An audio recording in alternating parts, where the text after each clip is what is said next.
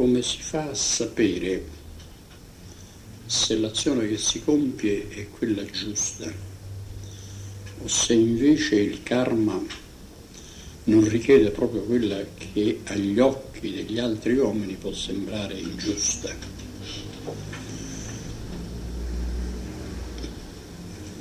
Questa domanda è interessante perché le premesse e la, sapete, la premessa, la secondaria e la conclusione. La secondaria è identica nelle due premesse, per cui può sembrare ingiusta anche se la decisione è assolutamente libera e quindi morale. Che sembri ingiusta o giusta, questo non ci deve preoccupare, per quanto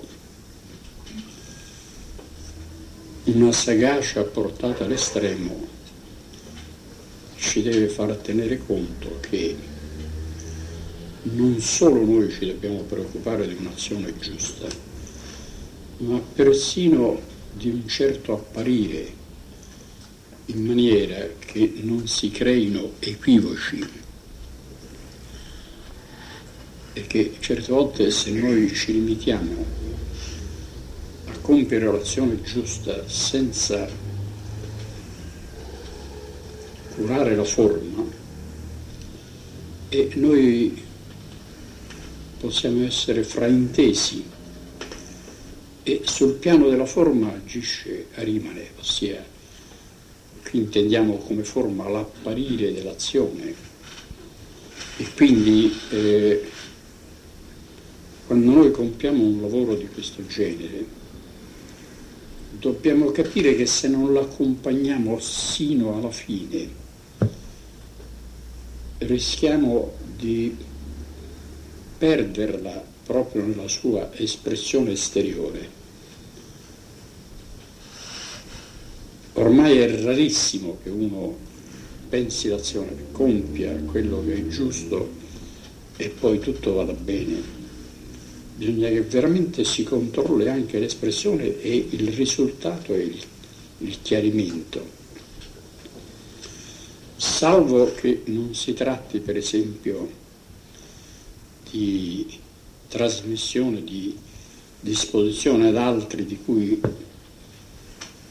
sui quali si riponga un'assoluta fedeltà, e allora si è sicuri che una certa operazione, per esempio eh, intervenire in una situazione delicata mediante un pensiero, si può anche incaricare una persona di questo, perché questa persona arriva prima.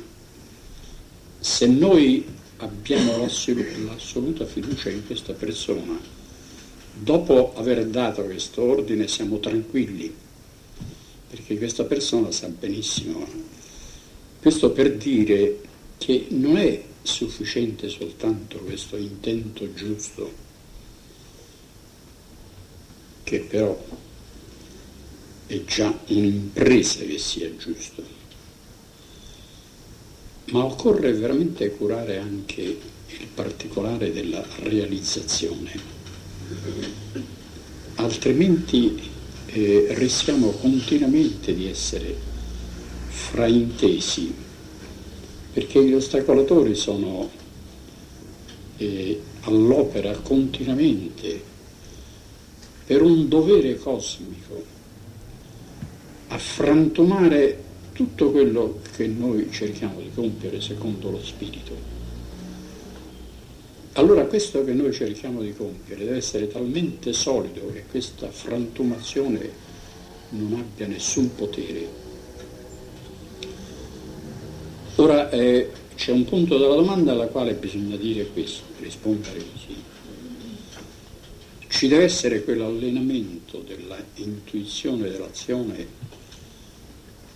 per capire se quando non si obbedisce a delle regole, ma si vuole veramente essere liberi si intuisce l'azione giusta da compiere, ma questo non può riuscire subito. Bisogna che ci sia un continuo allenamento in questo.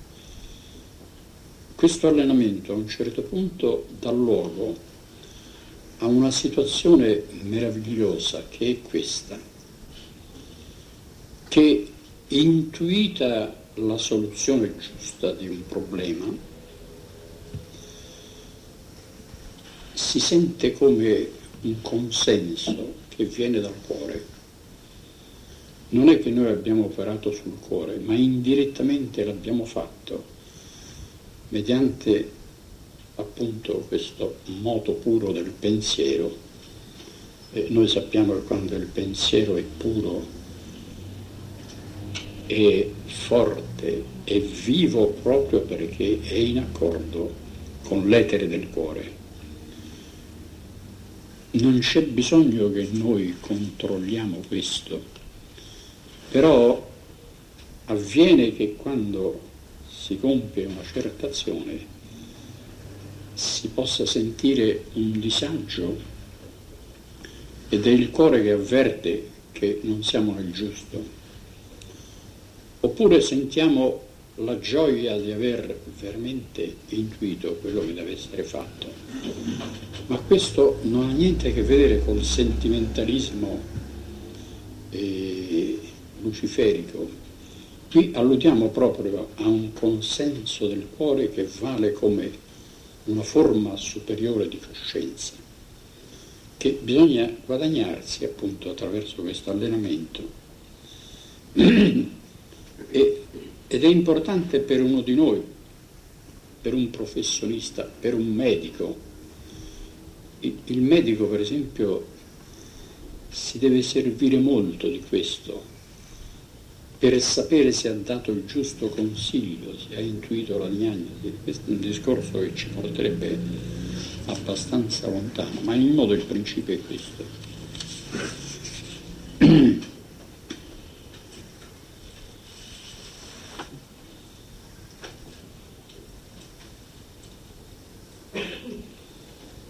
Mi succede spesso, specie la sera prima di addormentarmi, di provare un senso d'angoscia, pensieri di morte che non so capire da dove possano venire. Non è, mi, non è la paura che mi muove, ma che io possa concedere qualcosa alle persone che più amo. Non è paura che io Ah, ecco, non è paura che io muoia, ma che io possa cessare di dare quello che debbo alle persone che amo. Che cosa significa e che cosa devo fare? Ecco, è una situazione dolorosa, difficiletta, però è una situazione possiamo definire molto morale, perché se questa, la nostra amica che fa questa domanda, non avesse fatto degli esercizi di meditazione, non avesse sviluppato certe forze, certe preoccupazioni non la prenderebbero affatto. Invece è proprio lo svegliarsi di certe forze di responsabilità interiore che tra l'altro eh, agitano la psiche senziente e fanno venire qualcosa di piuttosto irrazionale da parte di essa, ma questo significa che eh, occorre un lavoro ulteriore. E questo lavoro ulteriore consiste nel attraversare la zona del sonno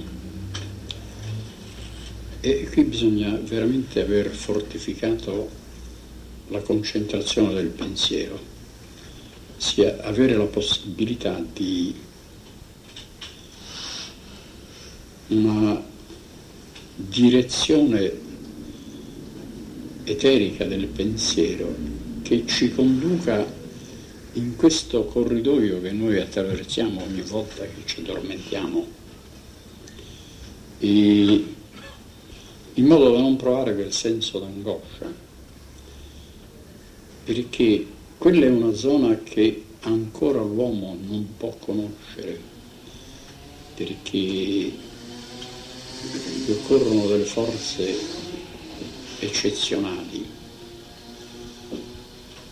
E quindi tutto deve essere preparato durante lo stato di veglia, sia una coscienza calma prima di addormentarsi, un esercizio di chiarezza di pensiero. E qui bisogna scegliere secondo la, la, il colorito della propria anima. I 14 versetti del Vangelo di Giovanni. In modo da entrare nel sonno in stato di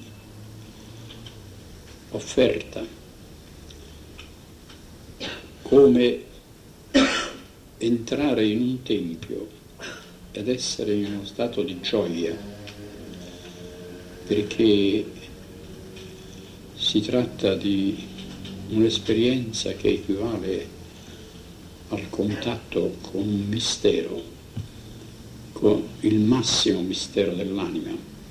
Infatti nelle prime due ore noi siamo immersi nel sonno senza sogni e abbiamo l'esperienza trascendente.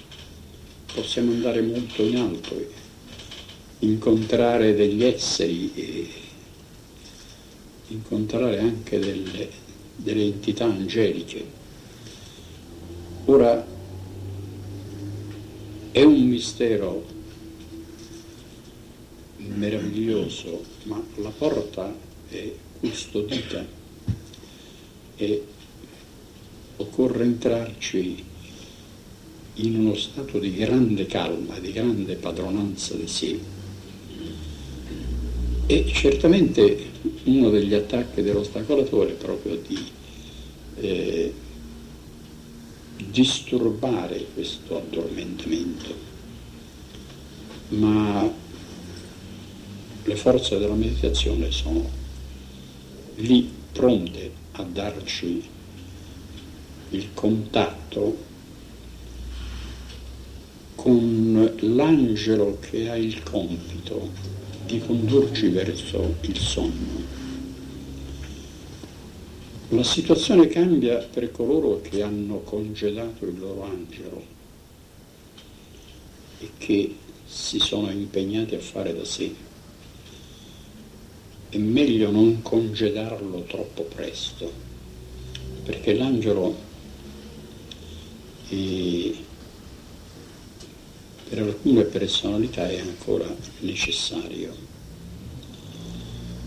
Tuttavia, quando avviene questo congedo, l'arte del discepolo di trovare un nuovo rapporto con l'angelo, quindi in una forma più profonda, più potente.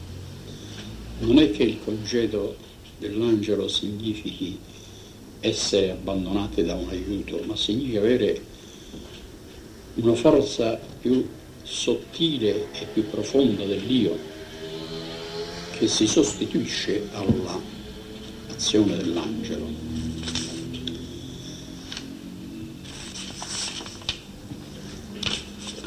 Qui ho una domanda che leggo la leggo soltanto, ma non la commento perché ve la commenterete da voi. C'è scritto carne vale, carne trattino vale e l'Atman. Sia qui vuole dire non carnevale, vuol dire il valore della carne. L'orgasmo e la buddhi, il desiderio e il manas nella coscienza meditativa. E questo ci porterebbe a fare delle considerazioni piuttosto allegre. Ma siccome abbiamo molte domande purtroppo non possiamo concederci un paio di risate, quindi questa volta. Però leggiamo una domanda importante dello stesso, della stessa penna, il quale si, si, con questa domanda si redime come equilibrare queste quattro correnti che ancora muovono in noi?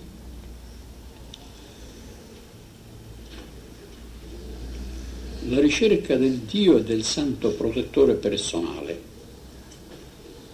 San Gennaro oppure eh, Hanuman o Krishna. Secondo, la ricerca della vittoria nella lotta degli opposti, antica Roma, antica Persia. Terzo, la rinuncia alla lotta esteriore, buddismo. Quarto, la persecuzione del giusto, giudaismo.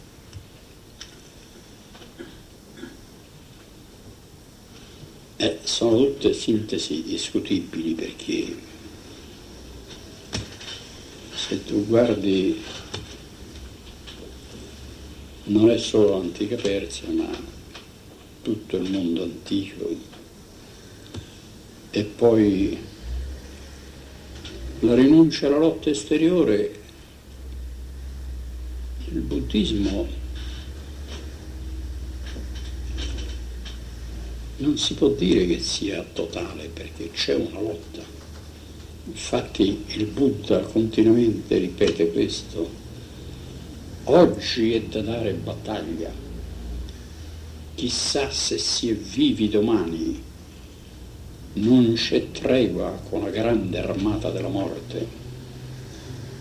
E poi c'è tutta un'azione che non è yoga, è proprio un'azione interiore Invece vorrei dire la partecipazione alla vita esteriore.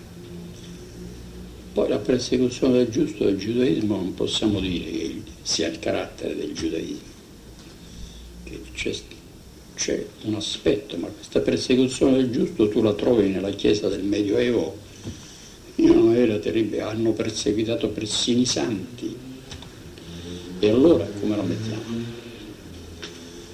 Quindi però questi principi noi possiamo prenderli come espressioni della evoluzione religiosa dell'uomo, in cui però, eh, vediamo subito, manca il logos, perché abbiamo un Elohim, abbiamo Yeva. Quando diciamo un Elohim, possiamo dire anche Krishna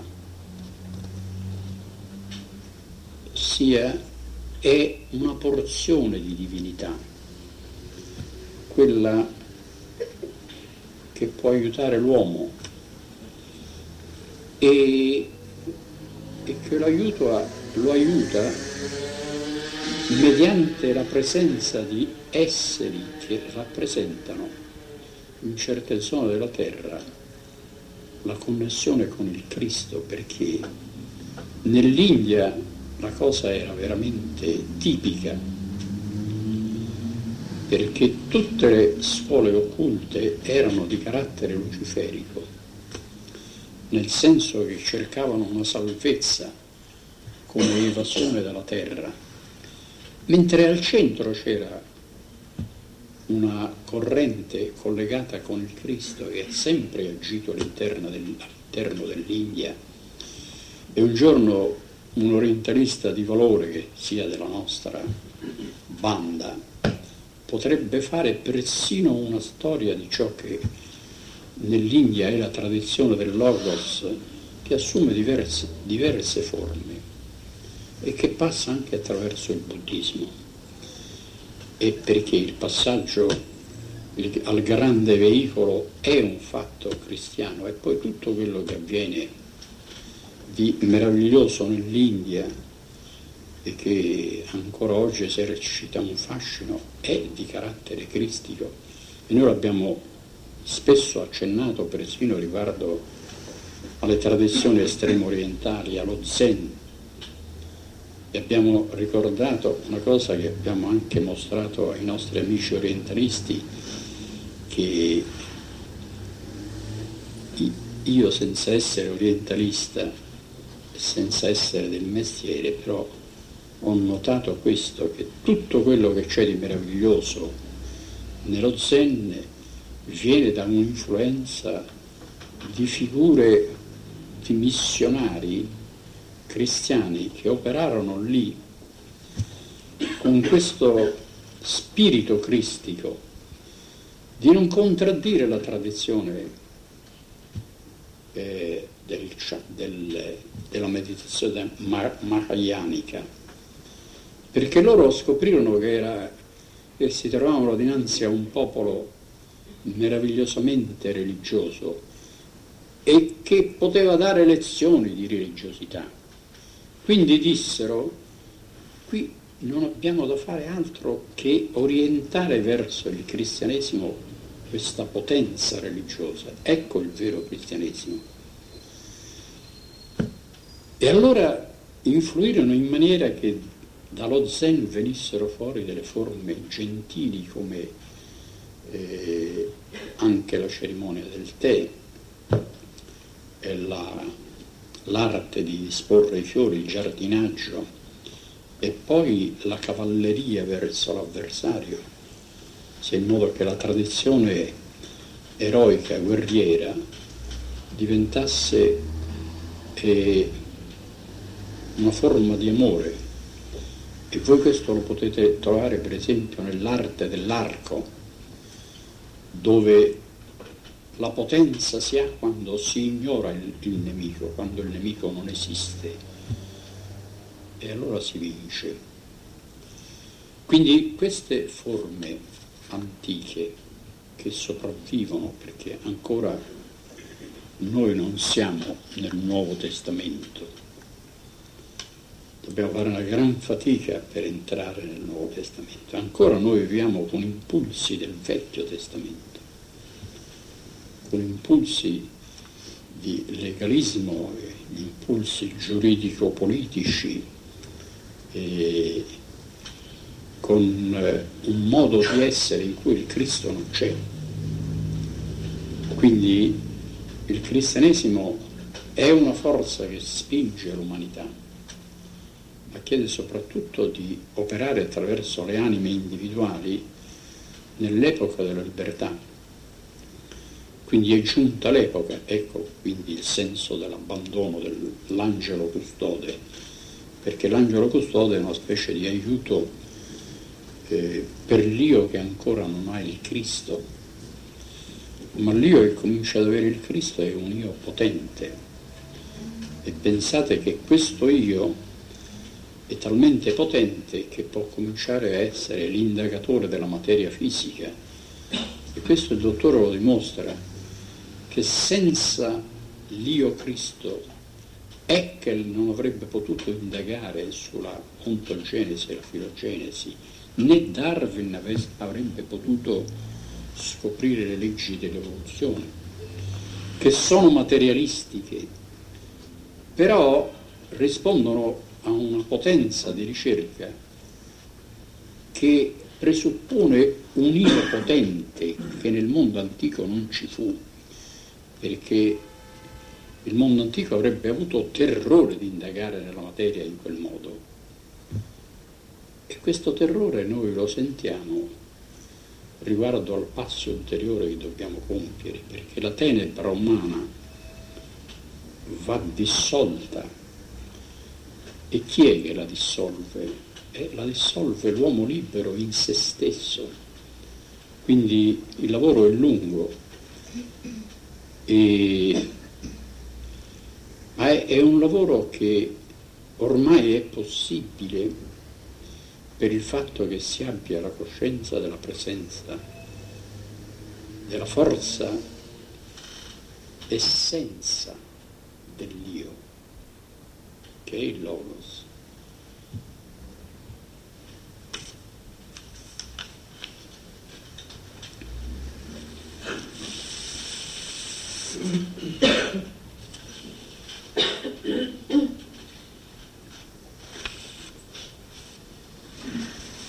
Caro Massimo, devo leggere questo brano di Vercingetorige che mi hanno detto che c'ha la barba, potremmo per eliminazione capire chi è, ma in ogni modo è meglio. Da gnoseologia ghetiana allorché giungiamo alla convinzione, questo è un brano del dottore, eh? allorché giungiamo alla convinzione che tutto il nostro mondo di pensiero ha il carattere di una perfetta concordanza interiore, ce ne deriva quell'appagamento del quale il nostro spirito ha bisogno. Allora ci sentiamo in possesso della verità. E quando diciamo possesso della verità, possiamo dire il Logos è in noi, la verità vi farà liberi. Però qui c'è una domanda, dice, questo si può realizzare anche nella dialettica degli insiemi trasfiniti? Indubbiamente, perché gli insiemi trasfiniti sono delle, delle entità pensiero in sostanza, che non potremmo arrivare a questa concezione della loro transfinità se noi non fossimo capaci di superare un certo limite di pensiero. Quindi è senz'altro applicabile a questo. Ma rispondiamo al... cerchiamo di capire il, il brano del dottore e il brano del dottore lo conoscete benissimo perché fa parte quel, del libro più noto, la teoria della conoscenza secondo Goethe, secondo la concezione goetheana del mondo. E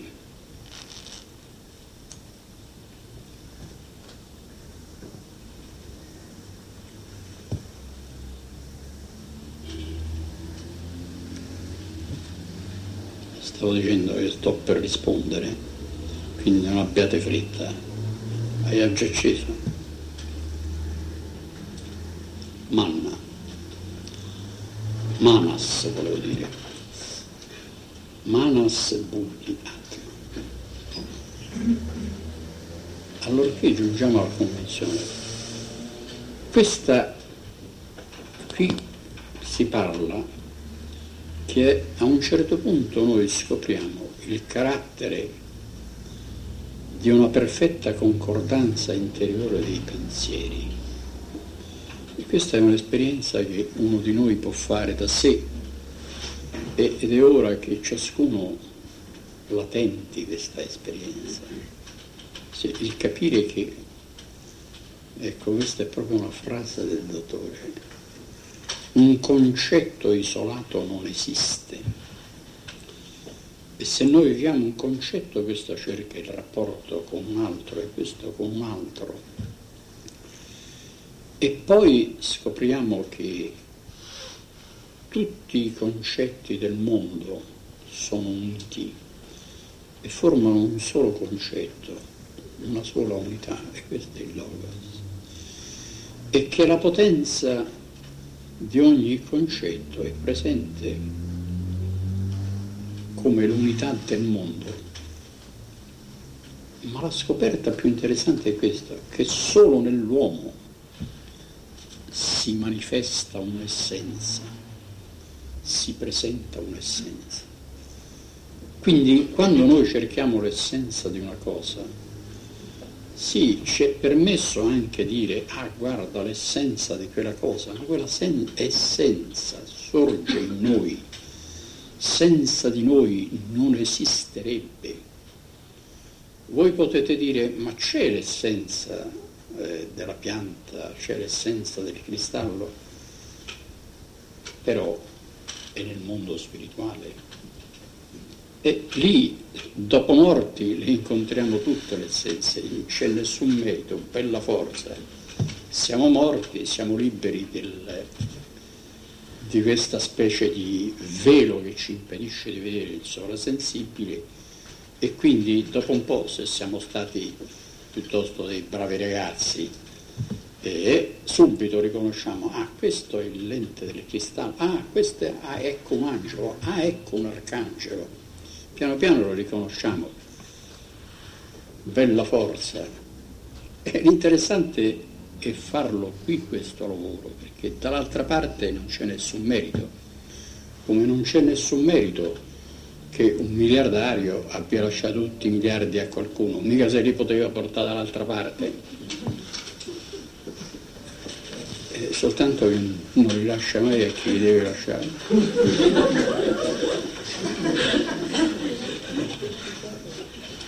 E allora noi questa essenza la sentiamo come l'essenza del mondo, allora scopriamo che l'essenza del mondo affiora in noi. E questo è il Cristo, è il Logos. E dobbiamo camminare in questa esperienza, perché quando noi abbiamo scoperto questo, ci troviamo poi davanti alla realtà sensibile.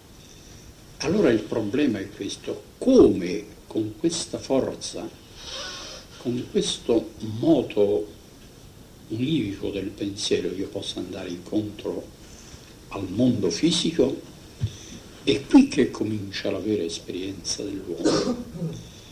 Perché se l'uomo si, si limitasse a questa meditazione che lo porta alla esperienza della unità del pensiero del mondo, sarebbe in uno stato di beatitudine. Allora, se lui volesse dire, beh, adesso vivo di questa beatitudine, dopo un po' la perderebbe, perché quella beatitudine non sta lì per essere sentita da lui. Quella è concordanza mirabile dei pensieri sta in lui perché egli la unisca con le cose della terra, con tutto ciò che è imperfetto e incompleto nella terra, per integrare tutto ciò che è l'apparire, che è privo di contenuto interiore. E questa è l'operazione dell'uomo. E qui voi potete afferrare per esempio alla limitazione di certi maestri che vanno per la maggiore in questo tempo e che sono forse più pubblicati del dottore, come Genon, come Evola, perché queste verità loro nemmeno lontanamente le hanno sospettate, perché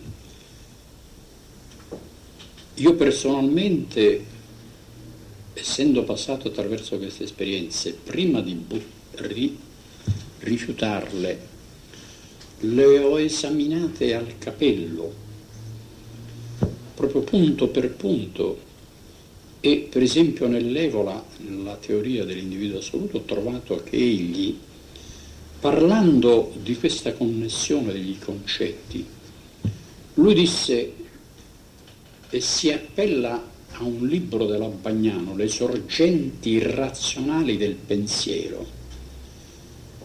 Lui attribuisce questa connessione di A con B e di B con C a qualche cosa che viene dalla natura fisica dell'uomo.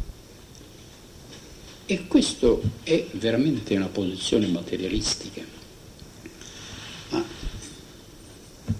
sono tutti materialisti perché ce la pigliamo con lui, soltanto che qui noi possiamo fare questa considerazione.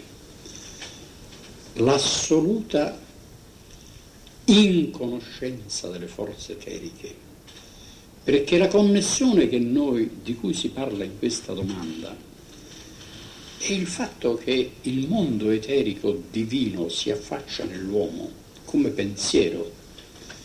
E questo mondo eterico divino contiene l'unità di tutto, per cui quando noi, eh, eh, si può dire, dividiamo il pensiero, lo scompartiamo in tanti pensieri, loro tendono nuovamente a riunirsi in noi, purché noi facciamo agire nel pensiero, loro, nei pensieri la loro natura vera. E allora sono i pensieri che tendono a questa rifusione nella unità luminosa, nella vita di luce dei pensieri. E noi possiamo avere un'esperienza assolutamente cosciente, senza andare in estasi o nel samadhi o nel nirvana. E allora noi comprendiamo che non c'è entità eh, del mondo che non sia contenuto in questo mondo eterico, che in noi si affaccia, mondo eterico non impegnato nella struttura fisica del mondo, ma che però è in noi il flusso, il primo flusso del Logos. Quando diciamo questo primo flusso intendiamo anche l'astrale divino e poi il Logos, che in noi si affaccia ed è il mondo eterico di cui noi spesso abbiamo parlato eh, formando, coniando questa espressione eterizzazione del pensiero, perché è proprio questo che noi facciamo. Ed è questa operazione che dà il senso vero alla concentrazione e alla meditazione, perché noi possiamo partire dalla operazione quotidiana e dirigente della concentrazione eh, secondo le discipline che abbiamo studiato, ma strada facendo dobbiamo collocare questa operazione in un contesto vasto e che veramente ci congiunge direttamente con l'azione divina nel mondo. Non solo ci dà la possibilità di comprendere la giusta via verso lo spirito da quelle fasulle che circolano e seducono perché sono catafratte di cultura esoteristica e tradizionalistica, vi assicuro che eh, quello di fare, eh, di riunire tante immagini e fare dei begli articoli colti, una volta anni fa l'ho fatto anch'io, ma poi mi, mi repugnò perché sentivo che quella è la scienza dell'asino, quello di avere un'ideuzza e poi richiamare tutte le analogie pescando una tradizione di destra, di sinistra. Ma questo non è un lavoro di pensiero, questo è un inganno. Ed è un inganno che però ha preso molto dalla gioventù europea. E adesso non è che facciamo il processo a questo, perché ogni inganno è un allenamento. Uno si lascia ingannare, com'è che per esempio Marcello non si è fatto ingannare?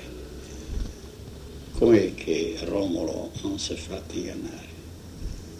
Com'è che Massimo non si è fatto ingannare? Eh, perché ha attraversato l'inganno e poi l'ha capito è stato un allenamento.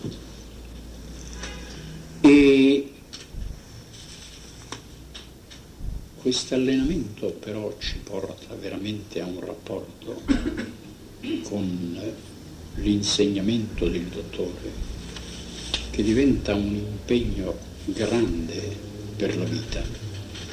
E a questo punto eh, credo che sia capito anche la questione degli insiemi trasfiniti che è una relazione che anch'essa di concetti che hanno la loro risultanza interiore, la più immediata, nel, nel primo concetto spazio, di spazio e di tempo. E quindi di questo magari parleremo un'altra volta perché occorre passare a qualcosa che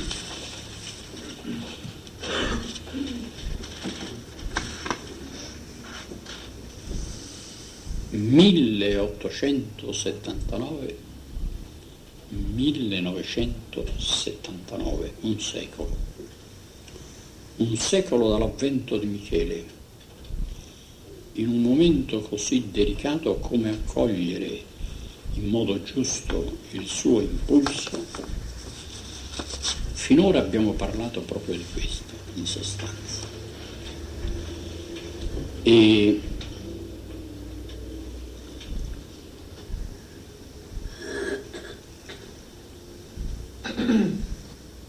è un secolo, però dobbiamo tenere conto che perlomeno ci sono altri due secoli di questa reggenza e che quindi siamo appena agli inizi, ma non è che abbiamo fatto un granché. Ora, tutto quello che abbiamo detto riguardo alla responsabilità del conoscere, specialmente in rapporto alle connessioni dei pensieri, che decide veramente di tutta l'attitudine interiore dell'uomo, perché non si passa a caso da un pensiero all'altro. La connessione è sempre una connessione eterica. Voi vorrete vedere questa connessione eterica, guardate la pianta e tutte le forme della pianta che sono connesse tra loro in tutte le variazioni, sempre la stessa forza che si esprime in diverse forme.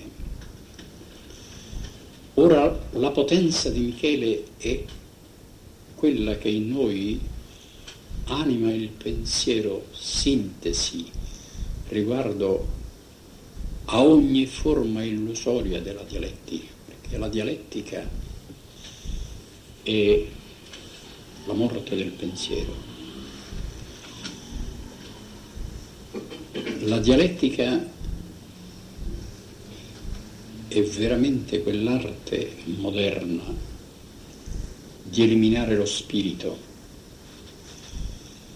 però vi posso anche assicurare questo, che ritrovato il moto puro del pensiero,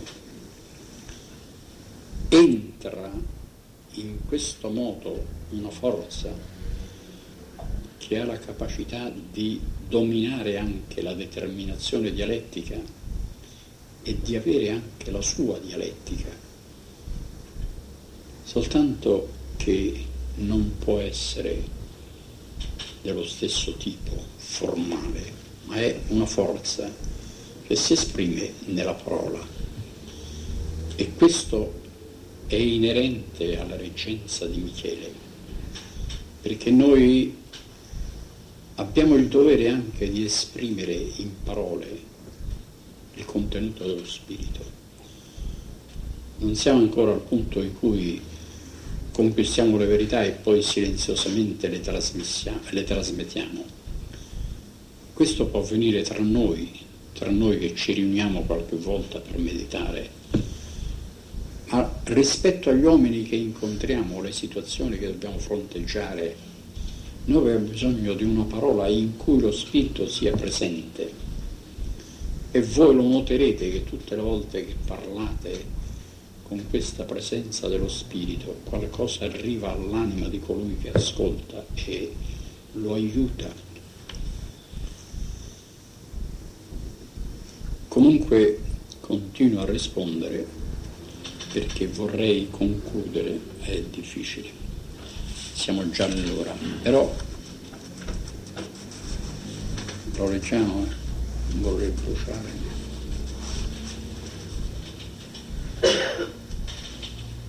Lo leggo e poi dico due parole.